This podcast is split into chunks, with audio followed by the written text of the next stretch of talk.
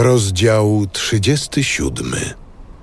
A na to drży moje serce. Zda się, że z piersi wyskoczy.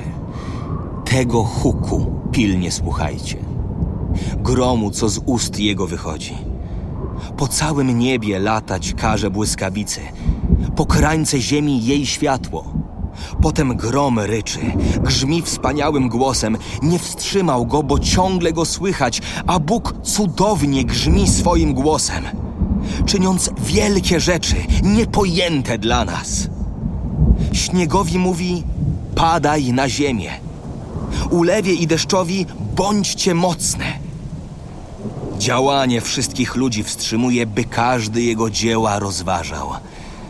Zwierzęta zaszyte w kryjówkach przebywają w swych legowiskach. Burza przychodzi od strefy.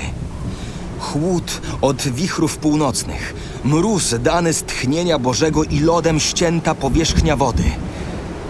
Blask jego chmury rozpędza. Obłok rozsiewa swe światło. Tu i tam one krążą zgodnie z jego zamiarami, by wszystko, co nakazał, wykonać nad całym kręgiem ziemi, bądź jako cios, bądź dla dobra jego ziemi, jeśli jako łaska mają się znaleźć.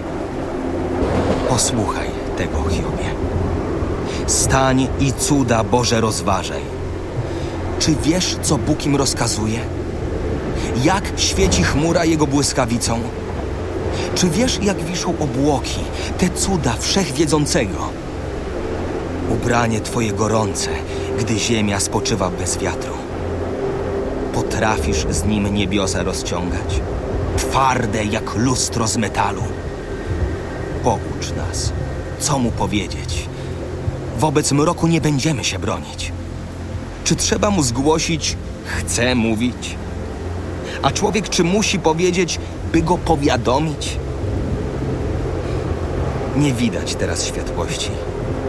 Jaśnieje poza chmurami. Zawieje wiatr i je rozpędzi.